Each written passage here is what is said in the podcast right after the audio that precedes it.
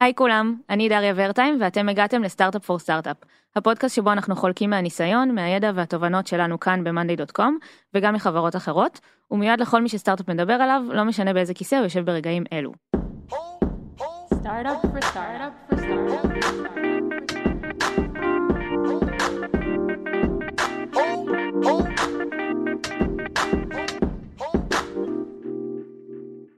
ברוכים הבאים למיני סדרה שלנו על R&D, שבמהלכה נשתף בעקרונות, בתרבות ובתהליכים של מחלקת האנג'ינירינג ב-Monday.com. היום נדבר על Personal Development Plan, תהליך שהתחלנו להטמיע ב-Monday בנובמבר 2020, ומטרתו לייצר הגדרות ברורות ושקיפות בנוגע לתהליכי ההתפתחות וההתקדמות בתוך החברה. ניגע ספציפית בתהליך הפיתוח האישי והמקצועי שנוצר במחלקת ה-R&D, ונדבר על תהליך היצירה של הכלי, וכיצד הוא עונה על שאלות כמו אילו אופציות התפתחות עומדות בפני מפתח שנכנס לחברה, איך אפשר להשתמש בכלי הזה כדי לעשות פידבק לעצמנו, ואיך הפכנו את התהליך הזה למשהו שכל אחד במחלקה יכול לקחת בו חלק אקטיבי. אז היום מצטרפים אליי דניאל לריה, שהוא VP R&D and Product. היי דניאל. אהלן. ודניאל וייסבלט, שהיא ה-HRBP של מחלקת R&D. היי דניאל. היי לכולם. אז יש לנו שני דניאל, זה בעייתי. אז מראש אני אגיד שדניאל לריה, אתה לריה, ודניאל את זוכה להישאר בשם דניאל. אז בואו נתחיל מלהבין בכלל מה זה Personal Development Plan. אחלה. אז קודם כל, ה-Personal Development Plan זה מסמך, שבעצם בו מפורטים ככה כל התפקידים שיכולים להיות פה במאנדי, זה גם שוב, זה גם לא מגביל, יכול להיות עוד 1,001,000 תפקידים, ובתוך גם כל אחד מהתפקידים, אז מה בעצם הציפיות שלנו מכל תפקיד? נכון, גם חשוב להגיד שזה תהליך שעשינו בכל מאנדי, נכון, לא רק במחלקה, נכון. אבל הוא משתנה בין כל מחלקה ומחלקה. בדיוק. אז איך זה נראה למשל במחלקת R&D? אז במחלקת ה-R&D יש קודם כל, אנחנו נראה באמת שרשמנו שם גם מה הציפיות, למה המסמך הזה קיים, מה אנחנו מצפים בכלל מתוך הדבר הזה, וגם בעצם להבהיר שזה כלי, אחד מתוך רבים, שאנחנו יכולים להשתמש בו כדי להמשיך ולהתפתח. במאנדי, ב-DNA שלנו יש תרבות של באמת אקסלנס, ואנשים שהם באמת אקספשיונל במה שהם עושים, וזה חלק מהכלים שלהם להתקדם קדימה ולממש את הפוטנציאל שלהם, וליצור עוד ככה ידע ואתגרים, ובתוך המסמך ממש חילקנו את זה לככה ורטיקלים שונים, לדוגמה culture וmaturity, complexity, independency, אז ממש בכל ורטיקל שאנחנו נראה בכל וקטור, יש ממש גם את המלל, זאת אומרת מה אנחנו בכלל מצפים מהתפקיד הזה, וגם אפילו ממש expected behaviors לדוגמה, שיוכלו גם לקחת את זה קצת קדימה. וככה זה נראה ממש בכל וקטור, מסמך ארוך מאוד, וממש מפורט בו כל וקטורים, מה אנחנו מצפים מכל וקטור, בהתנהגות פר תפקיד, וגם ככה דוגמאות שאפשר להביא. כן, אז תכף אנחנו ממש נצלול למבנה, אבל בואו נדבר רגע למה בכלל לעשות את זה, ממה זה נולד. אני חושב שכשהיינו קטנים, בתור חברה ובתור R&D, אז הציפיות הן יחסית מאוד מאוד ברורות, גם שהמבחן הכי טוב לזה שמצטרף בן אדם חדש, כמה זמן לוקח לו להבין מה הוא אמור לצפות מכל בן אדם ובן אדם שעובד איתו. אני חושב שהיינו צוות קטן, זה היה מאוד מאוד פשוט. אנשים נכנסים, גם הרבה פעמים כולם עשו פשוט הכל, והדברים מאוד מאוד קל ללמוד את הדינמיקה, את הציפיות, והכל הוא כזה מעין תורה שבעל פה. וככל שגדלנו ראינו כמה דברים. דבר ראשון שבאמת ההיקף של הדברים שאנחנו עושים הולך וגדל, יש המון המון אנשים, אני כבר לא מכיר כל בן אדם ובן אדם כמו שזה היה פעם, שזה מקשה קצת להבין את המערכות יחסים. ובית שאנחנו רוצים שחלק מהדברים לא יהיו יותר תורה שבעל פה, אנחנו רוצים שיהיה דברים שאנחנו נגיד אותם בצורה מאוד מאוד ברורה, הרגשנו שזה עוזר מאוד גם לאנשים חדשים שנכנסים, גם לאנשים שנמצאים פה, להכווין את הפעולות שלהם בצורה יותר טובה, אז זה ככה בגדול. אבל מה זה אומר להכווין את הפעולות? אני הרי יודעת בתפקיד שלי, אני יודעת מה תחום האחריות שלי ומה אני עושה, למה אני צריכה שזה יהיה כתוב לי עכשיו במסמך? אני חושב שהסתכלנו על למה אנחנו צריכים את הדבר הזה בכלל, אז הסתכלנו על זה משתי פרספקטיבות, אחד של כל אחד מאיתנו, בסדר? אני חושב שכל אחד מאיתנו רוצה להבין מה ההזדמנויות שפתוחות עבורו, בסדר? מה ההזדמנויות שהוא יכול ללכת, באיזה דרכים אפשר ללכת, באיזה דרכים אפשר להתקדם, ובאיזה דרכים אפשר להתפתח, אז זה פעם ראשונה. והצד השני של זה, אני חושב שרצינו לשדר את הציפיות שלנו בצורה ברורה. ואני חושב שהרבה פעמים היינו בסיטואציות כאלה, במיוחד שגדלנו מהר, שיש דברים שאצל חלק מהאנשים שנמצאים פה הרבה זמן זה מאוד מאוד טבוע ומוטמע, שזה הציפייה, וחלק אחר מהאנשים בכלל לא יודע, כי אף אחד לא טרח לבוא ולהגיד לו, או לה, בצורה ברורה, מצפים בתפקיד הזה לאלף, בית, ג', ד', והרבה פעמים אנחנו חושבים שבאמת הכל ברור, אבל אז שמנסים להגיד מה באמת הציפיות, אז מגלים שלא הכל ברור. כן, או שמישהו אחד בטוח שהציפיות הם דבר אחד, ואצלך בראש הציפיות הם משהו אחר לגמרי. לגמרי, וראינו שהמון המון מהשיחות הן הופכות להיות שיחות כאלה, של בעצם אין שפה משותפת, אין איזה דרך, אפילו ברמה של הפידבק היומיומי, לקשר את זה לאיזה שהם דברים שהם יותר מתודיים, שבאמת מאפשרים לכל אחד ואחד להתקדם, בסדר? וכל אחד ואחד להתפתח. אני חושב שזה שני הדברים העיקריים, לאפשר לכולם להבין את כל ההזדמנויות, ומצד שני לשדר את הציפיות בצורה ברורה. אני יכולה להוסיף איזה משהו, אז אני גם אגיד שאני חושבת שזה גם מדבר מאוד ומחזק את ה-core values שלנו מבחינת הקלצ'ר, שזה מדבר גם על שקיפות וגם על consistent feedback, וזה בדיוק דברים שמאוד מאוד מוגדרים ומאוד מוטמעים בתוך התהליך וגם בתוך המסמך עצמו. השקיפות של מה שההזדמנויות, לאיפה אפשר ללכת, מה אנחנו מצפים, לעשות גם alignment, שזה לא פחות מאוד מאוד חשוב, שלוודא שאנחנו רואים את אותה מציאות, definition של כל תפקיד. ואז אנחנו באמת רואים את אותה מציאות קודם כל, וזה יוצר גם בסיס מאוד טוב לפידבק. ככה כולנו רואים את אותה מציאות, אפשר להתחיל לדבר מהמכנה המשותף הזה, ומפה להתקדם קדימה. זאת אומרת שזה אמור להיות ממש איזשהו צעד מקדים לשיחות פידבק. אני חושבת שכן, גם צעד מקדים, וזה גם יוצר לנו בסיס משותף חזק, שכולנו רואים את אותה מציאות, את אותם תפקיד, את אותם ציפיות, שזה גם שקיפות, וזה גם מחזק את האישור קו, ומפה אנחנו כבר יכולים להתקדם קדימה גם. וזה גם בעצם כלי שיכול לעזור לי בעצמי, סוג של לתת לעצמי שיחת פידבק, נכון? נכון. אחד הפידבקים שקיבלנו, שנורא נורא שמחו אותנו, והיה גם אחת המטרות שלנו ביצירה של הדבר הזה, זה שעובדים פשוט באים ואומרים, וואו, זה פשוט מדהים, אני נכנסתי למסמך, לא הייתי צריך אפילו לדבר עם המנהל שלי, קיבלתי פידבק, הבנתי מה אני צריך לעשות, הבנתי איפה אני רוצה להיות ומה אני צריך לעשות בשביל להיות שם, ואז השיח עם המנהל הוא סביב האופורטיוניטי, ואיפה אני יכול למצוא את ההזדמנויות כדי להגיע למקום הזה. השיח הוא הרבה יותר פרקטי, הוא לא בתיאוריה רק, הוא כבר הסתכל על המסמך, הוא יודע מה הוא רוצה, לאיפה הוא רוצה, והמנהל הוא עוד כלי שיעזור לו להגיע לשם. כן, אני יכולה גם להגיד באופן אישי, שגם אצלנו בצוות עברנו את התהליך הזה, וזה נתן לי ממש בהירות לגבי מה חסר לי גם כדי להמשיך הלאה. זאת אומרת, מעבר גם לתאום ציפיות ולאן אני רוצה להתקדם, אני גם עכשיו יודעת להתפקס על הדברים שחסרים אצלי ושאני צריכה לחזק בשביל להתקדם. ממש self-service feedback כזה. לגמרי. אוקיי, אז מה היו החששות סביב הדבר הזה? זו שאלה מעולה, כי היו המון. אני חושב שעדיין יש הרבה דברים שאנחנו כל הזמן דואגים מהם, שלא להגיע למקומות מסוימים. אני חושב שבצורה הכי בסיסית, אין דברים שמוגבלים לך במנדי, ואתה לא יכול לעשות בגלל תפקיד מסוים, או בגלל המקום שבו אתה נמצא. ההפך. אנשים פה באמת אוהבים את זה שהרבה פעמים אין גבולות ברורים, שיש תחומים אפורים, שכולם יכולים, באמת אין דברים שחסומים בפני אנשים, בגלל איזושהי סיבה טכנית כזאת או אחרת. היה לנו מאוד חשוב לשמר את זה. רצינו מאוד מאוד להימנע מהקטע הזה של דרגות, וזה משהו שאנחנו מאוד מאוד לא אוהבים. אנחנו צוות, אנחנו כולם עובדים ביחד, ואני חושב שבאמת אם אני מנסה לתת כותרת אחת, אז יש המון המון דברים תרבותיים מאוד מאוד עמוקים אצלנו, שמאוד מאוד פחדנו שהדבר הזה יכול לערער אותם. שפתאום אנשים יתחילו, יגידו, זה כן בהגדרת התפקיד שלי, זה לא בהגדרת התפקיד שלי, רגע, יתייחסו לדבר הזה כאל איזה צ'קליסט שצריך למלא, ויאבדו את המהות של הדברים. כן, גם חשוב להגיד, מאנדי היא ארגון מאוד לא היררכי, בהיכרות שלי לפחות, נכון. אז איך זה משפיע על הדבר הזה? כי בסוף זה לבוא וליצור היררכיה, ברורה, זה מה שזה.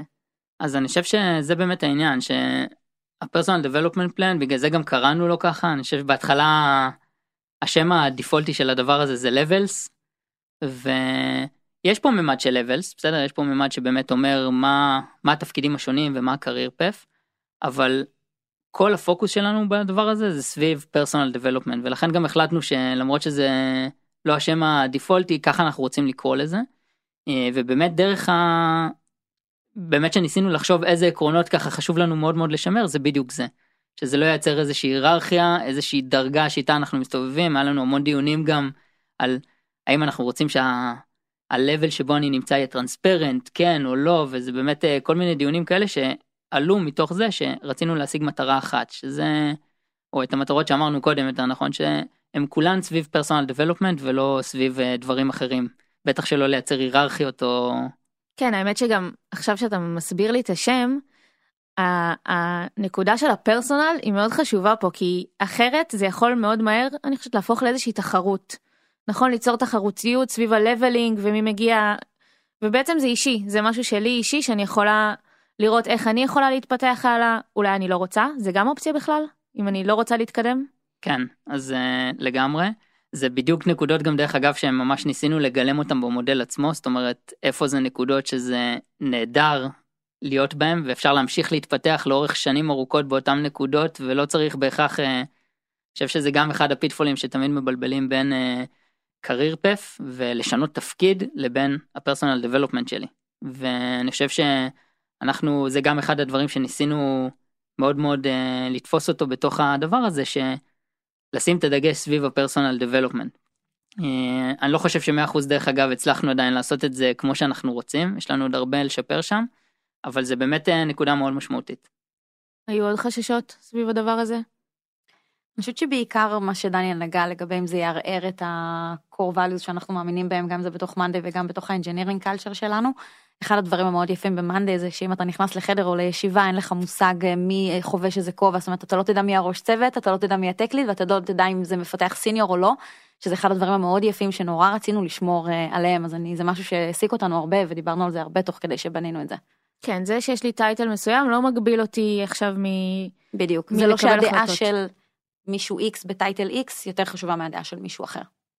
כן, אני חושב שבגלל זה גם אנחנו מודדים את ההצלחה של הדבר הזה בערך שהוא נותן לאנשים בגדילה שלהם, ולא בדברים אחרים. זאת אומרת, אחד הדברים אחרי שבנינו את זה, ניסינו להבין באמת כמה זה עוזר לאנשים להתפתח, וכמה זה משרת אותם, וכמה הם מרגישים שזה משהו שעוזר להם, וזה מה שהיה חשוב לנו בעצם להשיג.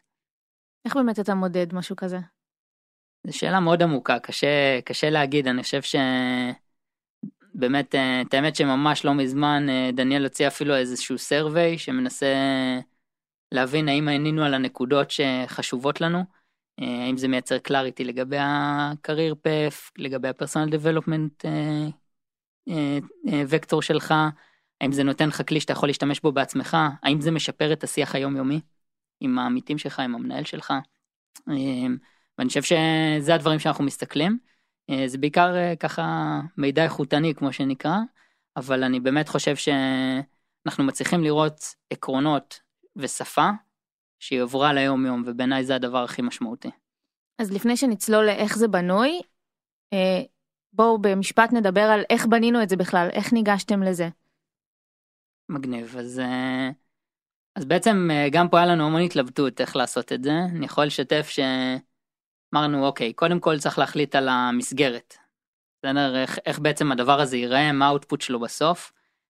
אפשר לקחת את זה בכל מיני כיוונים מאוד מאוד שונים. אני חושב שגם פה ב-Monday זה היה נורא מעניין לראות מחלקות שונות, שלקחו את זה באמת בכיוונים שונים.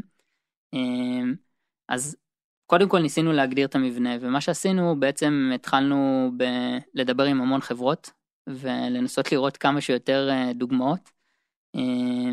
אז דיברנו על איך עושים את זה בחברות גדולות שאנחנו מעריכים, כמו פייסבוק לדוגמה, ראינו דוגמאות באינטרנט של איך עושים את זה בסטארט-אפ קטן וכולי, וניסינו בעצם להבין מה הכי מדבר אלינו.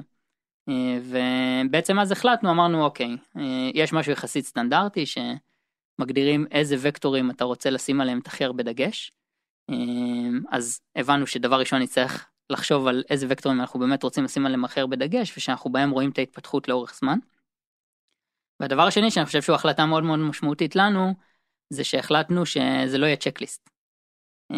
החלטנו שזה יהיה מסמך, שהמטרה שלו היא לנסות לעורר את החשיבה, בהכרח אנחנו לא רוצים שזה יהיה רשימה של הכל, אז היה גם נקודות שהרגשנו שפירטנו יותר מדי ומחקנו חצי, כדי להגיע למצב שאנחנו אומרים, תקשיבו, זה העקרונות, זה המהות, זה עדיין טנג'יבל, אבל לא רצינו לפרט הכל. אז המבנה שהגענו אליו בעצם זה קודם כל וקטורס, ועבור כל וקטור בעצם יש לכל אחד מהתפקידים, לכל אחד מה-levels, קודם כל איזשהו high-level, תיאור במשפט אחד, שאם אני צריך להבין מה המהות, אני מבין אותה במשפט אחד, ואחרי זה גם התנהגויות ודוגמאות. שהתנהגויות, מה זה אומר? התנהגויות זה... באמת לא להגיד למישהו, ב-level הזה אתה מאוד מקצועי, אלא לדוגמה התנהגויות, זה להגיד לדוגמה מסוגל לחנוך אנשים אחרים בצוות ולתת להם, לקדם אותם ברמה המקצועית. כן, משהו שאפשר להבין בצורה מאוד מוחשית, איך זה יכול להתבטא בעבודה שלי ביום יום. כן, זה ממש התנהגות שאני יכול לשאול את עצמי אם אני עושה אותה או לא. האם אני, נגיד, שיניתי את הכיוון של הצוות במהלך הרבעון האחרון, כן או לא. והדוגמאות זה ממש דברים ממש ממש ספציפיים מה-day to day שלנו, שעוזרים להגיד איך זה נראה בפועל. בן אדם שעשה קוד ריוויו על נושא א' ב' ג' כתוצאה מכך הגענו לפתרון אחר, ועל ידי כך הוא שינה את הכיוון של אותו בן אדם, או פיתח אותו מקצועית וכו'. וזה בעצם המבנה הכללי. ואז רואים עבור כל וקטור ועבור כל level, מה זה אומר בעצם. אז תכף אנחנו נצלול לזה. דניאל, את סיפרת לי משהו נורא מעניין, שבתהליך הבנייה של זה, אתם גם לא חיכיתם שתהיה איזושהי גרסה מוגמרת, נכון? אתם שחררתם את זה עוד לפני שזה היה מוכן עד הסוף. נכון. חלק מזה היה שאנחנו רוצים שכולם יהיו שותפים, לעשות את זה אינקלוסיב, והיה לנו חשוב שכל האנשים בפיתוח ירגישו שהם חלק מזה, כי זו עבודה משותפת, לא רק של הלידרשיפ, אלא גם של האנשים עצמם. ולכן אנחנו עשינו את המסמך, גם, שוב, כמו שדניאל אמר, לא well defined בכוונה, כי גם אנחנו אוהבים שאנשים מביאים את עצמם לתוך התוכן. וממש פתחנו את המסמך לכולם, וכולם ממש, ראינו ממש מלא אנשים שנכנסו ורשמו ככה כל מיני הערות ודברים שהטרידו אותם או רצו עברות, וממש גם הלידרשיפ וגם דניאל עבר וענה לכולם, ועשינו גם clarification של מה גם הקונצרנים של האנשים, ושמענו מהם ושינינו בהתאם, זאת אומרת, הגרסה היא גרסה 0.09, אז את הגרסה הראשונה אנחנו מוצאים כולנו ביחד. כמה מתאים ל-R&D? לעשות אפילו למסמך של HR, גרסה 0.9.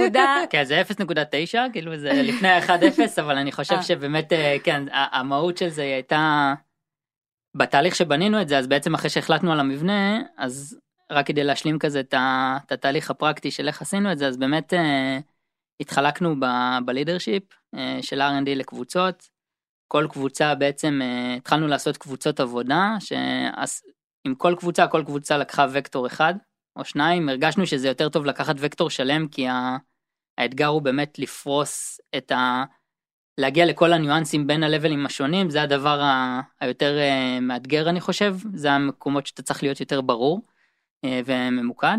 בעצם כל קבוצה לקחה או וקטור אחד או שתיים, התחלקנו 3 קבוצות, ובעצם מה שעשינו זה בהתחלה כל קבוצה נפגשה כזה למפגשי עבודה, אני, דניאל וטל, היינו בעצם, טל הטקליד של R&D, היינו בעצם בכל אחד מהקבוצות, ועשינו דיון לגבי המהות, הגענו למהות של הדברים, התחלנו לתת כבר behaviors ו-examples, אבל לא ל-completion, ואז כל קבוצה לקחה את זה, בעצם עשינו כמה סשנים כאלה, וכל קבוצה לקחה את זה למשהו יותר מוגמר, ואז עשינו שכל קבוצה עושה review לקבוצות האחרות, כי רצינו שבסוף גם כל התוכן ידבר ביחד, כן, שלא יהיה שקבוצה אחת מגדירה דברים בצורה מאוד מסוימת, וקבוצה אחרת שאנשים רואה את זה אחרת לגמרי. בדיוק, והרבה גם בפן הפרקטי של הדברים, ראינו שיש לנו המון כפילויות, או המון דברים שהיה מאתגר להגיד, רגע, זה שייך לווקטור הזה או לווקטור הזה, כי זה היה בדיוק בגבול, וזה אפשר את אותם דיונים ואת אותם דברים. ואז בעצם כמו שדניאל אמרה, לפני שבעצם יש לנו R&D מיטינג, עכשיו זה פעם בחודש, פעם זה היה כל שבועיים, ששם דיברנו על זה, אז בעצם שבוע לפני שלחנו לכולם את הלינק, שיתחילו לראות שזה, אני חושב שזה, יש בזה איזשהו משהו שהוא מלחיץ, שאתה אומר, נכנסים לדבר הזה בלי קונטקסט, רגע תנו להסביר, אבל אני חושב שזה יצר משהו מאוד מאוד יפה, כי זה בדיוק הנקודה, אני חושב שאחד הפחדים שלנו, כמו שאמרנו קודם, זה הנושא שהדרגות, והנושא שכל אחד ישר, ואמרנו, תקשיבו, זה לא about that, בוא נגיע לזה, זה משהו שאנחנו מרגישים שכולנו מתחברים אליו, כולנו מדברים, ובאמת כבר לפני הפגישה שעשינו ב-R&D היו המון המון הערות, המון דברים שכתוצאה מהם נכנסו למסמך, שינינו, ואז ב-R&D meeting באנו והסברנו את כל הריזנינג ומה אנחנו מנסים להשיג, כדי שבאמת גם אם יש דברים שם שהם לא טובים, שאנשים יבינו מה אנחנו מנסים להשיג, ודרך זה נבנה את זה ביחד, וזה הכיף. זה בדיוק מה שאמרת גם, אני חושבת ש... במיוחד סביב הדברים האלה של טייטלים וקידום וכל הדברים האלה, יש לפעמים המון ציפיות, ברמה שאנשים יכולים לנפח את זה גם בראש שלהם, ולחכות לזה יותר מדי, ולבנות על זה יותר מדי, ואז כשאתם משחררים את המסמך, שבוע לפני הפגישה בכלל, ואומרים, קחו, פשוט תקראו, תעירו הערות, זה הופך את הפיל הזה בחדר לאחבר, באמת, כאילו, זה הופך את זה לעוד משהו אפשר להתייחס אליו ואפשר גם לא להתייחס אליו, ופשוט מקטין מכל הדבר הזה בצורה טובה. כן, זה שם את המסר שזה כלי, בדיוק. ושהמטרה שלו הוא לעשות טוב, ושאנחנו committed לזה שהוא באמת יעשה טוב, ואנחנו נרצה להגיע לזה, ועד שלא נרגיש שאנחנו שם, אז אנחנו לא נעזוב את זה. שדרך אגב, אני חושב שיש לנו עוד הרבה עבודה, זאת אומרת, אני לא מרגיש שאנחנו ב-1-0, אם נרצה, אבל באמת זה איזשהו תהליך שממש, אני חושב שגם עלו דברים מדהימים מאנשים, באמת, דברים מדהימים, אחרי, אני זוכר אחרי הישיבה הזאת ב-R&D, קיבלתי המון הודעות, מרמה של דברים גרפיים שהראינו שם, שפתאום יצקו משמעויות לדברים, נגיד איך נראה קרייר פף בצורה גרפית, אז היה על זה המון שיח, ומתוך זה שאנשים באמת הבינו, וזה היה ממש כיף, ועזר לנו גם להגיע למשהו שהוא שלנו, של האנג'ינירינג במאנדי. אנשים גם הביאו באמת את החששות שלהם, הרגישו מאוד בנוח לדבר על זה, להביא את זה לשיח, נורא שמחנו, שזה שיח אמיתי, כאילו לא רק על מה זה יעשה טוב, אלא גם מה אנשים חוששים שיקרה מזה ומה זה יהיה. כי כולנו בעצם אמורים לדאוג שזה ילך למקומות הטובים, כמו שדניאל אמר שאנחנו רוצים שזה ייקח אותנו, אז זה היה ממש כיף לראות שהיה שיח ער ונורא פתוח לגבי הכל. אז בואו נצלול למבנה של זה, ואני אגיד מראש אנחנו נצרף ביחד עם הפרק מצגת, אז מי שמאזין יוכל גם לעקוב אחרי דברים שאנחנו מתארים ולראות את זה ויזואלית. אז נתחיל מהווקטורים, נכון? אתם ציינתם בהתחלה גם שזה בנוי מאיזשהם וקטורים, אז מה בעצם אנחנו רואים כאן? בעצם מה שאנחנו רואים פה זה את השמות בעצם של כל הווקטורים שבחרנו, שזה בעצם אימפקט, יש לנו אינדיפנדנס וקומפלקסיטי, Professional Skills and Craftsmanship, Culture and Maturity, ו-Collaboration ו-Communication. ומה זה אומר הווקטורים האלה? מה המשמעות שלהם? אז אם אני אקח רגע את הווקטור של Culture ו-Maturity, שקרוב מאוד אליי, אז בעצם ממש שאני בפגישות, אנחנו קודם כל דיברנו, בוא נעשה בכלל את ה-Definition של Culture ו-Maturity בתוך ה-R&D Culture. מה זה אומר? איזה דברים אנחנו מצפים לראות אצל האנשים, באיזה תפקיד? זאת אומרת, יש דברים שזה היה גם תהליך סופר כיפי ומדהים, ששאלנו את עצמנו, פתאום היו דברים שאמרנו, אוקיי, לתפקיד מסוים, ואז אמרנו, רגע, לא, שנייה, זה משהו שהוא בייסיק, זה אנחנו מצפים כ-behavior ואיזשהו values מכל תפקיד שיהיה פה במאנדי. זה יצר לנו alignment מדהים, הזדמנות ליצור באמת התיישרות של, לא רק של הלידרשיפ, כמובן של כל ה-R&D, אבל במיוחד גם של הלידרשיפ כלפי כל וקטור ווקטור, שכולנו רואים את אותו דבר. ואיזה התנהגויות אנחנו מצפים, למשל אם אני אקח באמת את הקלצ'ר ומטשורתי. רגע לפני ההתנהגויות, אז הכוונה היא בווקטורים, אמרתם פה 5 וקטורים, אלה בעצם הבסיס של כל תפקיד במחלקת ה-R&D, נכון? כן, אני חושב שזה בדיוק זה, זאת אומרת ניסינו להגיד קודם כל מה מיוחד בעבודה אצלנו, ובאתגרים שלנו, ומה היכולות שאנחנו שמים עליהם את הדגש. אני חושב שהתחלנו, אז התחלנו מאימפקט, ואני חושב שאימפקט זה דבר כזה מאוד, זה buzzword, אמרנו, אנחנו כל הזמן מדברים על זה, זה חלק משמעותי, בוא נפרוט את זה, בוא נגיד מה זה אומר בפרקטיקה, זה גם אחד הדברים שאנחנו הכי מעריכים לפיהם אנשים, זאת אומרת, אז ניסינו שיהיה alignment בין מה שאנחנו באמת מצפים מאנשים, ומהמשקלים של הדברים, ולגלם אותם בווקטור, אז בעצם כל וקטור כזה, זה איזשהו עולם תוכן, עולם של skills, שאנחנו אמרנו, הוא עיקרי בעבודה שלנו ב-day to day, הוא אחד מה5 הכי עיקריים שאנחנו יכולים לחשוב עליהם, ובהם אנחנו רוצים לראות התקדמות. אז זה בעצם הפילרס האלה, אוקיי? וכל פילרס, יש לו כל וקטור כזה יש לו בעצם את המשמעות שלו, ומה הוא אומר. כן, אבל המסר העיקרי זה שגם לא משנה מה הטייטל שלך, או אם אתה software engineer, או שאתה VP R&D, תמיד יהיה לך את כל 5 הווקטורים האלה בתפקיד שלך בצורה כזו או אחרת. נכון. אוקיי, אז אחרי הווקטורים, איך נראה המסלול קריירה הזה? אז בעצם כמו שאתם תראו גם בשקפים, אז המסלול קריירה הזה בנוי בצורת Y, שההתחלה בעצם היא ה-core path, ההתחלה של ה-Y היא בעצם ה-core path עצמו, אתם גם תראו בשקף שהחלק הזה הוא רחב יותר וגדול יותר מההמשך, מהפיצול של ה-Y עצמו, מתוך באמת ההנחה שלנו והאמונה, שפה גם נמצאים באמת רוב האנשים. אז זה ככה מבחינת הצורה והמבנה. ואז לאן הוא מתפצל? רק נתאר איך הוא נראה באופן כללי? בטח, הוא מתפצל ל-Management Path ולבעצם IC Path, Individual Contributor Path. אוקיי, שבעצם כל אחד מהמסלולים האלה מתאר צורת התקדמות שונה בתוך המחלקה. נכון. אוקיי, אז בואו נצלול שנייה ל-Core Path. ממה הוא מורכב? אז בעצם Core Path מורכב מתפקיד של בעצם מפתח מתחיל, כמו שאמרנו, נגיד סטודנט או בן אדם שממש בתחילת הקריירה, ועד שזה תפקידים שאנחנו מצפים שאנשים יתקדמו מהם, זאת אומרת יתפתחו ויתקדמו ולא יישארו בתפקיד הזה. אז נגיד אם ה-level הראשון אצלנו שהוא באמת נקרא Associate Software Engineer, זה מה שאנחנו מגדירים level שממנו אתה צריך להתקדם. בסדר? הוא לא מאפשר להיות בו קריירה שלמה. עד לסוף של בעצם של הקורפף זה שאני Senior Software Engineer. בסדר? שבניגוד ל-level של Associate, לדוגמה Senior זה מה שאנחנו בשפה הפנימית קוראים לו Stop Level, שזה אומר שזה level שאתה יכול גם לעצור בו, ולחוות קריירה מלאה, להמשיך להתפתח, לגדול, לעשות דברים מאוד מאוד משמעותיים, במסגרת ה-level הזה. אבל אם אני מגיעה ל-level של senior software engineer, ואז משם אני לא מתקדמת, זה לא מעיד עליי דווקא דברים שהם לא כל כך טובים? לא, אני חושב שממש ממש לא. אני חושב שזה מעיד עלייך משהו אחד מאוד מאוד בסיסי, ופשוט, שהוא גם בעיניי מדהים, שאת מאוד אוהבת את העבודה של senior software engineer ב-Monday. בסדר? מה הכוונה? יש הרבה פעמים אנשים שאומרים, אני את העבודה בתוך הצוות, ואת העבודה על אתגרים טכנולוגיים ספציפיים ופיצ'רים ספציפיים, זה מה שאני אוהב לעשות, זה מה שאני נהנה ממנו, פחות בא לי עכשיו לצורך העניין לנהל צוות, או פחות בא לי גם טק לידרשיפ ולהיות אחראי על התקדמות של אנשים אחרים, אני רוצה לעשות את זה, אני נהנה מהעבודה הזו, וזה לגמרי level שהוא סופר meaningful, וגם אתה כל הזמן יכול להתפתח בו. בתוך התפקיד עצמו. בתוך התפקיד עצמו, בדיוק. איך למשל? על ידי זה שאתה לוקח דברים יותר ויותר מורכבים, על ידי זה שאתה נכנס לעולמות תוכן יותר ויותר עמוקים, על ידי זה שפשוט אתה מצליח להיות הרבה יותר אפקטיבי בעבודה שלך, ועשות דברים ביעילות הרבה יותר גבוהה. יש המון המון דרכים גם בתוך התפקיד הזה, בעצם לעשות את אותה התקדמות. ואני חושב כמו שדניאל תיארה, יש את הבסיס שה-Y, שזה ה-Core PF, יש את ה-Management PF ואת ה-IC PF, שלושתן הן דרכים שבאיך שאנחנו מגדירים אותן, הן מאוד מאוד משמעותיות.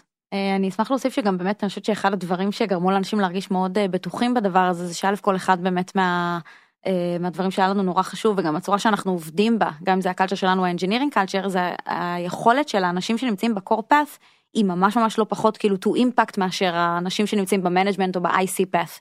וזה נותן להם את ההרגשה הנוחה שהם עושים את מה שהם עושים ומה שהם אוהבים ומה שהם passionate, וזה ממש לא מדבר על היכולת שלהם to impact. אז זאת אומרת, ניטרלנו את המניע הזה. זאת אומרת, שאנשים יבינו שלא משנה איפה הם נמצאים והם יודעים את זה, וזה גם משהו שקורה אצלנו, היכולת שלהם to impact היא לא משתנה פר ה-level שלהם. כן, אתה עדיין יכול לעבוד על דברים שאתה אוהב ולהשפיע על תהליכים באותה מידה כמו לבלים או טייטלים אחרים.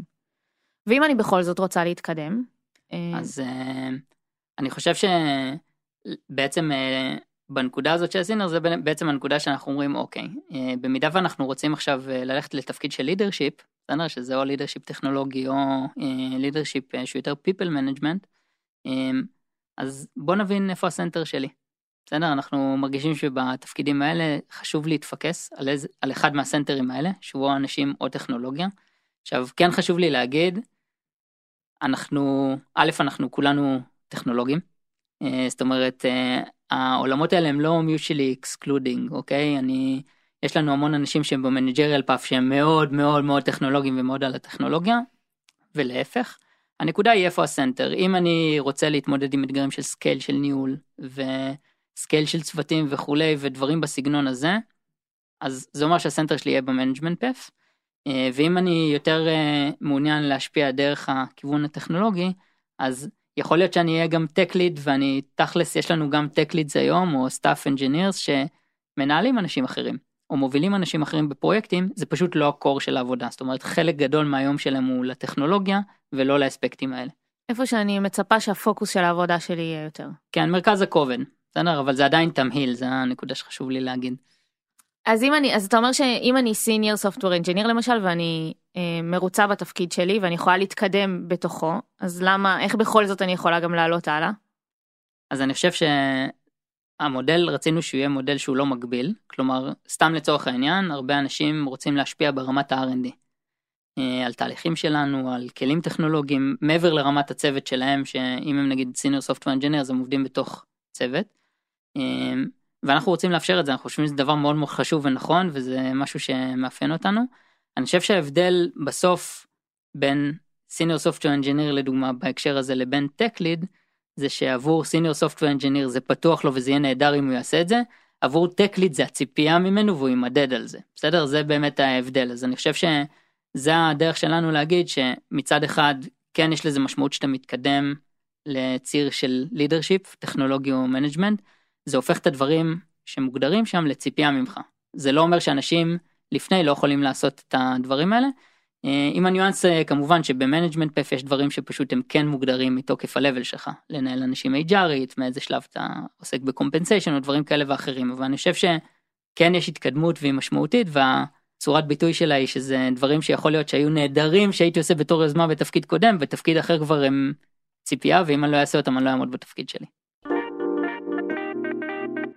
אוקיי, אז עכשיו בואו נצלול ממש לדוגמאות של איך נראה תיאור של אחד מהתפקידים האלה, אפילו של כמה מהתפקידים האלה, נראה איך זה בא לידי ביטוי בפרקטיקה. אז דניאל, קודם כל, איך בכלל נראה התיאור של כל תפקיד? טוב, אז כדי בעצם לספק הגדרה מאוד ברורה של כל וקטור, אז אנחנו בעצם על 3 סוגים של מידע שצריך לכל תפקיד, שזה בעצם ה-high-level, קודם כל, ההגדרה של ה-high-level שלו, וה-key expected behavior, זאת אומרת איזה התנהגויות מפתח, ככה אנחנו מצפים לראות, וגם לאחר מכן ממש לרדת לפרקטיקה עצמה, ולספק גם דוגמאות ממש פרקטיות שאמורות לעזור לנו להבין איזה התנהגויות אנחנו אמורים בעצם להתנהג ביום יום שלנו. אוקיי, אז בואו נצלול לתפקיד הראשון, ושוב, מי שמסתכל על המצגת ממש יכול לעקוב אחרי זה ביחד איתנו. אז התפקיד הראשון שאנחנו רואים, למשל, זה Associate Software Engineer. אוקיי, אז אנחנו פה בנינו את הדוגמה ככה על בסיס הוקטור של האימפקט. אנחנו ממש נלך עם המצגת, כדי ממש להגיד בפרקטיקה תכלס איך זה נראה. אז אם אני מדבר על Associate Software Engineer, שוב בפרספקטיבה של ה-Impact Vector, אז הדבר הראשון זה שניסינו להגיד את זה לעצמנו, בצורה פשוטה, שהאימפקט שהמצופה הוא בעיקר בטסק לבל. בסדר? בן אדם שהוא בהתחלה, זה בעיקר בטסק לבל, וההגדרה ה-level שלנו זה שזה בן אדם שמסוגל לעשות אימפקט, אמנם קטן, אבל קונסיסטנטי, על משימות ספציפיות בתוך הצוות, אוקיי? ודבר נוסף שאמרנו זה, ב-level זה שאנחנו מצפים ל-follow-up על המשימות האלה, וההבנה של האימפקט שלהם.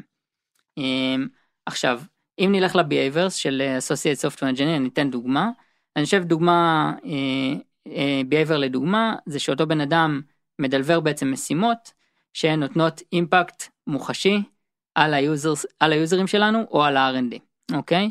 לדוגמה, אחרי שעושים דיפלוי לקוד לפרודקשן, מצופה מאותו בן אדם לעשות פולו-אפ עם האנשים הרלוונטיים והמערכות הרלוונטיות, כדי להבין בצורה פרקטית את האימפקט על המשתמשים. אוקיי, שזו באמת הרמה הכאילו בסיסית ביותר של התפקיד הזה, של האימפקט שעושים בתוך התפקיד. כן, אני חושב שמה שמעניין לראות פה זה שאנחנו מצפים מכל אחד לעשות אימפקט, אני חושב שהסקופ של האימפקט הוא שונה בין התפקידים במה שאנחנו מצפים, אבל אני חושב שיש פה דברים דווקא יפים שמהרגע הראשון שאתה נכנס למאנדי, לא אומרים לא, רק שאתה תבין יותר, אתה מצופה ממך לעשות אימפקט, לא. אתה תעשה אימפקט מ-day one, פשוט בסקופ אחר, שהוא קצת יותר פשוט, שהוא קצת יותר קטן, אז זה ככה אסוסייט, ובואו נמשיך ללבל הבא, הלבל הבא בעצם אחרי אסוסייט אצלנו זה Software Engineer, ופה ברמה של ה-Software Engineer בעצם, האימפקט שאנחנו מצפים הוא כבר בפיצ'ר לבל, לא בטסק לבל, אנחנו מצפים פה לעוד יכולות ב-level כבר בהקשר של אימפקט, כמו לדוגמה, לראות בצורה קונסיסטנטית, שהמשימות שלי, או הטסקים שאני מקבל, הם לפי פריוריטי, שמשקף את היעדים של הצוות, שמשקף בעצם את האימפקט המצופה, לעלות גלים בזמן, ולהתייעץ עם אחרים, כדי לעשות leverage לאימפקט, אוקיי? אז זה ככה ממש ב-high-level. שאנחנו כבר רואים פה איזושהי התקדמות, אם בתפקיד הקודם אני רק הייתי צריכה לעשות כזה follow-up למשימות שלי, כאן אני כבר צריכה להסתכל קצת יותר high-level על התהליכים בצוות. כן, פה זה כבר משפיע לדוגמה על הפריוריטיז של המשימות שלי וכו'. וככה בוא ניקח התנהגות לדוגמה, אז זה באמת לקחת החלטות שהן data-driven ב-day-to-day, בסדר? ובאופן עקבי למדוד את האימפקט של המשימות שאני עושה. אוקיי? ואם ניקח דוגמה על ה-behavior הזה, אז כאשר אני מפתח פיצ'ר, אז אני מוודא, האחריות שלי היא לוודא שיש לי את כל ה-measurements במקום, כדי שאני אוכל לעשות evaluation לפיצ'ר הזה, וגם לשימושיות שלו, גם לקואליטי שלו, אחרי שאני עושה בעצם deploy. אוקיי? אז זה רק דוגמה, וזה רק behavior, אבל אני חושב שמה שזה משקף פה בעצם, זה שוב פעם, המטרה הייתה שתקרא את זה ותגיד, רגע, אני עושה את הדברים האלה ביום יום, או לא עושה את הדברים האלה ביום יום, ושזה גם יהיה משהו מאוד מאוד פרקטי. אז פה ממש יש שאלות שאני יכול לשאול את עצמי, אם אני עושה. האם שאני מעלה פיצ'ר, אני דואג לזה שנוכל למדוד אותו אחרי זה, כן או לא. אוקיי, עכשיו שאלה, אם התשובה היא כן, אז זה אומר שאני בהכרח בלבל הזה? אנחנו מפרקים את זה, זאת אומרת, יש אנשים שיכולים להיות סוליד בלבל שלהם, יש אנשים שיכולים להיות בהתחלה, בתוך אותו לבל, זאת אומרת, זה משהו שהוא באמת עולה, כמו שדני אמר, ברמת הקומפלקסיטי, או ברמת הסקופ שלהם, אבל זה בן אדם יכול להיות סוליד, זאת אומרת, באותו לבל בנקודות שונות. כן, גם בתוך הלבל יש איזשהו טווח. בדיוק. אוקיי, אז בואו ניתן רק עוד דוגמה של שלב אחד מעל זה. אוקיי, אז בעצם הלבל הבא אחרי זה Experience Software Engineer, ששם ב-I-Level אנחנו מצפים כבר אימפקט על וקטור משמעותי, אנחנו מצפים שאותו בן אדם כבר יהיה Project Focal Point, שיוביל פרויקט שלם לקומפלישן, תוך כדי זה שהוא מנטר את הדאטה, לראות שהאימפקט באמת קורה ברמת הפרויקט, תוך כדי זה שיש לו הבנה מלאה לריזנינג מאחורי הפרויקט, והוא מסוגל, לדוגמה, ליזום צעדים שמשנים, שעושים פיבוט באיך שעובדים על הפרויקט, ולמצוא פתרונות יצירתיים, כדי להבטיח שאנחנו עושים אימפקט בכל אחד מהשלבים. וזה נגיד שלב לדוגמה, שכשאני מוביל פרויקט, הרבה פעמים אני גם כבר עוזר לאנשים לידי. אז פה לדוגמה באלה, ולוספנו שבאמת אני יכול כבר להוביל מפתחים אחרים, וכבר יש לי איזשהו מידה של ריספונסיביליטי כלפי האימפקט שהם עושים בפרויקט הזה. ודוגמה לזה יכולה להיות שאני בפרויקט הגדול שני, לקחתי בחשבון פידבק שקיבלתי תוך כדי הפרויקט, בין אם זה פידבק מלקוחות, פידבק פנימי וכולי, הצלחתי לעשות את האדג'סטמנטס הנכונים, כדי להבטיח את המקסימום אינפקט בהתאם לפידבק הזה. בסדר, הצלחתי ממש לקחת פרויקט ולעשות בו שינוי. עכשיו, חשוב להגיד שאנחנו עכשיו נתנו דוגמאות, זו דוגמה אחת מכל לבל, אבל בעצם כל לבל כזה הוא מלא בדוגמאות וגם לא רק על וקטור אחד, נכון? זה בעצם על כל הוקטורים? נכון, בדיוק. יש לנו את 5 וקטורים, כמו שדיברנו. אז 5 וקטורים, כל תפקיד עוברים אחד-אחד ואומרים אלה הדוגמאות, למשל ב-Independence and Complexity, אלה הדוגמאות באימפקט. נכון, Culture and Maturity, כל אחד והוקטור שלו, כן. עכשיו, יכול להיות מצב שאני מזדהה מאוד עם התנהגויות ודוגמאות בתפקיד של Software Engineer, ומזדהה גם עם עוד כמה דוגמאות בתפקיד של Senior Software Engineer, כאילו זה לא יכול ליצור איזשהו בלבול? לא, ממש לא, אנחנו מאמינים שקודם כל יש אנשים שנגיד נמצאים באיזשהו לבל מסוים, וברמה נגיד בווקטורים, ניקח סתם לדוגמה, בשני וקטורים כבר נמצאים בלבל הבא, ויש וקטורים שעדיין נמצאים בלבל שלהם, זאת אומרת עדיין כל זה בעצם אמור לעודד עבודה והתפתחות. אבל אני בכוונה רוצה להקשות, כי אני יכולה לדמיין מצב שמישהו מוצא, אני הולכת אפילו על מקרה קיצון כזה, נלך על תפקיד כבר של מנג'מנט, ואני רואה שם איזושהי דוגמה שאני אומרת, וואו, זה אני עושה את זה, ואז אני יכולה לבוא למנהל שלי עם ציפיות לקידום, אני אומרת, אוקיי, אני עכשיו הולכת להיות מנהלת, כי אני עושה את זה.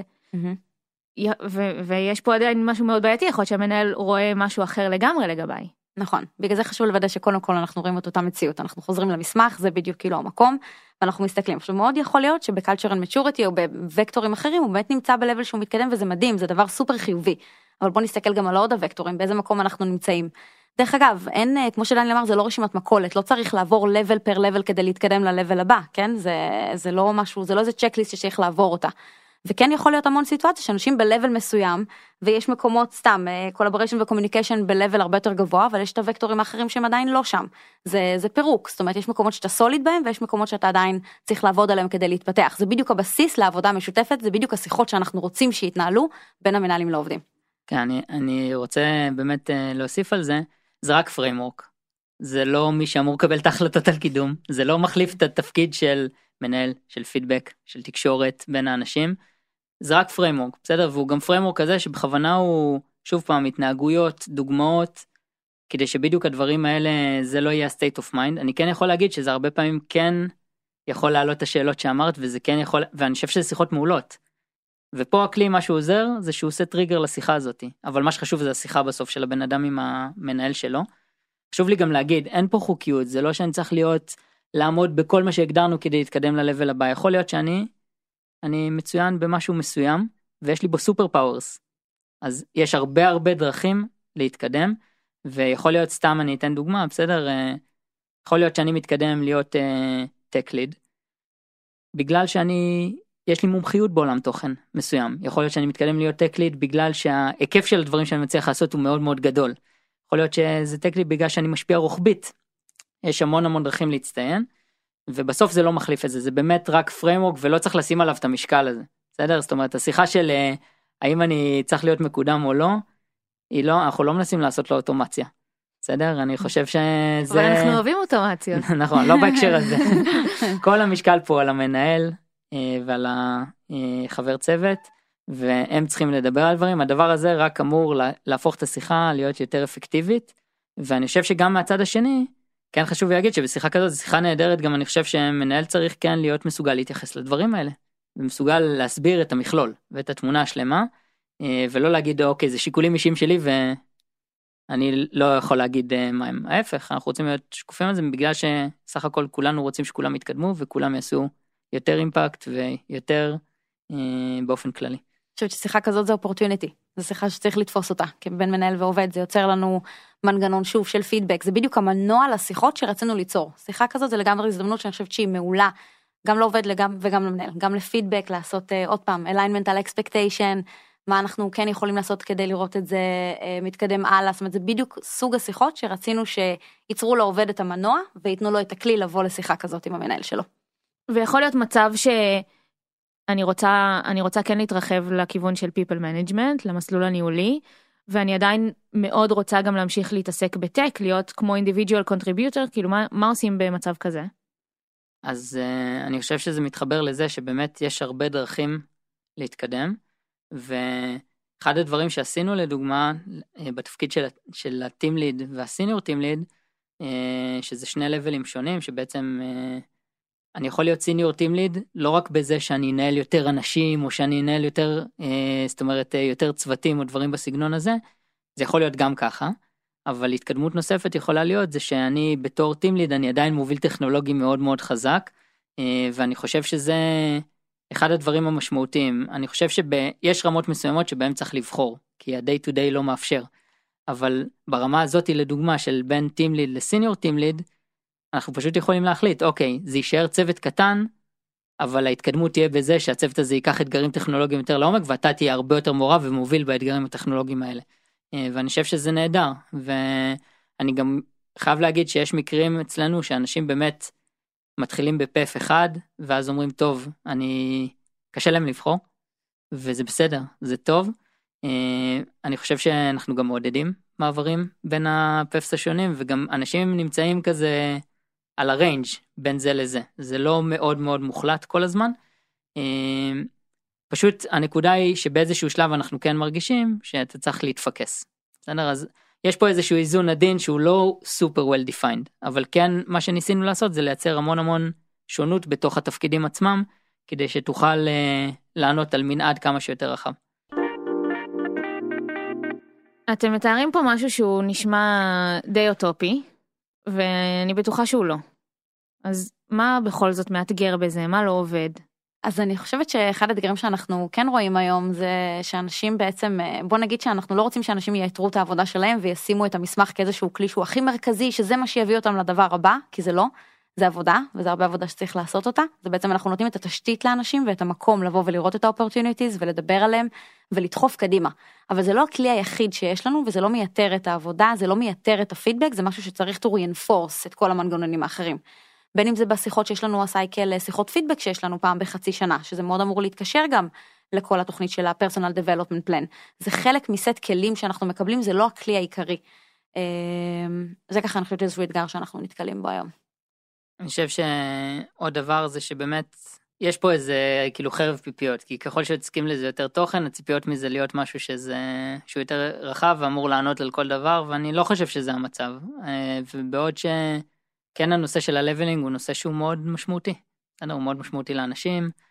אז אני חושב שנגיד, אחד הדברים שאנחנו גילינו שהוא לא טוב, לדעתי, או לא מספיק טוב במה שעשינו, זה שנגיד בקורפף אין מספיק מדרגיות. ואז בעצם קורה מצב שאנשים שאנחנו חושבים, אנחנו באמת מאמינים שצריך שם עוד עוד אבני דרך, כדי כן לייצר התקדמות, כי אנחנו רואים אנשים שמתקדמים, זה לא בא מיד לידי ביטוי בדברים האלה, וזה יוצר תחושות שהן פחות טובות. אז אני חושב שזה גם, נגיד, סתם כאנקדוטה מדברים שאנחנו צריכים לשפר. אבל הדבר הכי משמעותי זה מה שדניאל אמרה. אני חושב שבסוף זה כלי, זה רק כלי, זה רק framework, לחשוב איתו, זה רק משהו שאמור לעזור, לשפר את התהליכים האחרים, שהם הדברים המשמעותיים. בסדר, השיחות של הפידבק, הפידבק היומיומי, היכולת שלנו לדבר באותה שפה, בסדר, ואחד הדברים שאני מרגיש, שלפעמים שמים על זה המון משקל, ואז שוכחים את הדברים האחרים, שהם בעצם המהות. כן, מתייחסים לזה כמו איזושהי תורה. כן, כמו איזושהי תורה, וגם נגיד סתם, אני אומר, מנהל מסוים שנגיד חושב, שבגלל שיש את זה, אז כאילו זה אומר שהוא צריך לתת פחות פידבק, אני אומר, זה בדיוק בא לתת את המקום ההופכי, של הרבה יותר פידבק, ופידבק הרבה יותר איכותי. אז כן, לפעמים צריך לעשות כזה מין סוג של back to basics, כזה שנייה, מה המהות בכלל של התוכנית הזאת, מה היא באה לעשות, ולא להצמד, אנשים לפעמים מצמדים מאוד, כמו שדני אמר, שזה המהות וזה לא המהות, זה אמור להיות איזשהו כלי שמקדם אותך לשם. אז כל הזמן לפעמים צריך טיפה לשחרר את זה ולחזור לאסנס. כן, כאילו אם מגיעים למצב שמדברים על נקודה אחת, ואם אני מקיים, זה לא הנקודה, נכון? כאילו בוא נעשה שנייה זום אאוט, בוא ננסה להבין מה הכוונה ומה אנחנו מנסים להשיג, ודברים שמאתגרים, אז אני חושב שזה, גם המון שאלות שיש לנו, סתם לצורך העניין, אנחנו עכשיו הקמנו לא מזמן פורום של טק לידרשיפ, ואז רגע, מה זה אומר? רק טק לידרס יכולים להיות שם, ואז אנחנו אומרים, רגע, לא, זה לא מה שאנחנו רוצים, ומצד שני, בטק לידרס זה הציפייה שהם יהיו שם, אז יש כל הזמן עוד עבודה שממשיכה ומחשבות שממשיכות על הדבר הזה. כן, זה נשמע לי כמו איזשהו משחק כזה, כי המטרה של התהליך הזה, אמרתם, זה ליצור שקיפות ואפילו אינקלוז'ן, מהעובדה שנתתם לכולם לערוך את זה, אבל פתאום זה יכול ליצור מקומות של אולי אנשים שמרגישים שהם לא אינקלודד, בגלל התפקיד שלהם. כן, ואני חושב שזה, דרך אגב, כאילו, זה בעיה אמיתית שקיימת במציאות, שצריך להתייחס אליה, הדבר הזה רק מחצין אותה. בסדר, יש לו את כל הדברים של להגיד את הדברים בצורה ברורה, הרבה פעמים עוזרים להסתכל גם לדברים שהם מאתגרים בעיניים, ואני חושב שזו נקודה מאוד חשובה. אני אוסיף גם למי ששומע את זה ועובר את זה דווקא מהצד השני, לא של להטמיע את התוכנית, אלא לעבור את התהליך פיתוח מקצועי הזה בעצמו, של א', באמת להסתכל על זה ככלי, גם בתור מי שחווה את זה, זאת אומרת, זה לא תורה, אבל גם לנצל את זה. אני יכולה להגיד שאני השתמשתי בזה ממש כדי להבין מה חסר לי, כדי להגיע למקומות שאני רוצה להתפתח בהם. זה דברים שהיה לי קשה להגדיר מול עצמי קודם, ואולי אפילו היה קשה לי להגדיר את זה מול הצוות, או מול האנשים שאני עוברת איתם את השיחות האלה, וזה משהו שמאוד עוזר לקחת דברים לפרקטיקה, ולהגיד, אוקיי, אני צריכה לעשות 1, 2, 3, כדי להתפתח הלאה. למי זה מתאים? תוכנית כזאת, לכל חברה? סטארט-אפ ממש קטן, חברה ממש גדולה? זו שאלה מעולה. האינטואיציה שלי להגיד שזה מגודל מסוים, זה הופך להיות ממש משמעותי. לנו היה המון חששות עם הדבר הזה. אני יכול להגיד שהמחשבה הראשונה לעשות כזה דבר עלתה כבר לפני איזה 3 שנים, ופשוט היה לנו קשה לחשוב על זה, היה לנו קשה להגיד קודם כל למה צריך את זה, שהיתרונות עולים על החסרונות, כי כן יש פה חסרונות, שדיברנו עליהם קודם, אבל אני חושב שזה מאוד תלוי גם באופי של החברה, באופי של האנשים, ואני חושב שיש הרבה דרכים לעשות את זה. יש חברות שעושות את זה כממש למדוד נקודות, ואם הגעת לסך נקודות מסוים, ויש את הגישה שלנו, ואני חושב שלכל חברה גם מתאים משהו אחר, בהתאם למשימה שלה, בהתאם לאנשים. אני כן חושב שזה לא הולך לגודל מאוד מאוד קטן, אני חושב שזה מיותר בגודל מאוד קטן, ומכניס יותר פריקשן מאשר תועלת, אבל זה סתם הטוסנס שלי, וזה באמת שאלה שהתשובה עליה זה תלוי, לפחות בעיניי. אני חושבת שגם חברה שצריך להיות לה ברור, לפני שאתה נכנס לתהליך כזה, מה core values שלך, מה הדברים שאתה רוצה לעודד, איזה ערכים, זה מאוד מאוד צריך להתקשר, כמו שדיברנו, זה כלי, חלק מסט של טולס שלמים, אבל שהם כולם באופן, האסנס שלהם הוא דומה, וכולם מדברים על אותם ערכים שאנחנו רוצים לחיות על פיהם, ול-DNA של החברה. אז אני חושבת שאם לא יהיה, בוא נגיד, קלצ'ר שהוא מאוד מוגדר ומובן לנו מה אנחנו רוצים להשיג, זה יכול ליצור הרבה יותר פריקשני מאשר להועיל. נכון, גם אני לא חושבת שעכשיו אם מישהו רוצה להטמיע תהליך כזה בחברה שלו, יכול לבוא ולקחת לצורך העניין את המצגת שלנו, של Monday, ולעשות copy-paste. לחברה שלו, נכון? כל חברה היא מורכבת בצורה כל כך אחרת, שהווקטורים שאנחנו מתבססים עליהם כנראה לא יהיו נכונים במלואם בחברות אחרות. כן, זה ממש כמו שלכל חברה יש את הדרך שלה לעשות את הדברים, את הפרקטיקות שלה, את התרבות שלה, אז אני חושב שזה ממש, זה פשוט רפלקשן של זה. וזהו, ונראה לי שבזאת נסיים. אז אני אגיד רק שאם יש לכם שאלות בהמשך לפרק הזה, או באופן כללי, אתם מוזמנים לפנות אלינו דרך האתר, או דרך קהילת הפייסבוק שלנו, גם לריה וגם דניאל יושם כדי לענות על שאלות. ותודה שהזנתם. תודה לריה. תודה רבה. תודה דניאל. תודה רבה. יאללה ביי. Start up for start up for start up.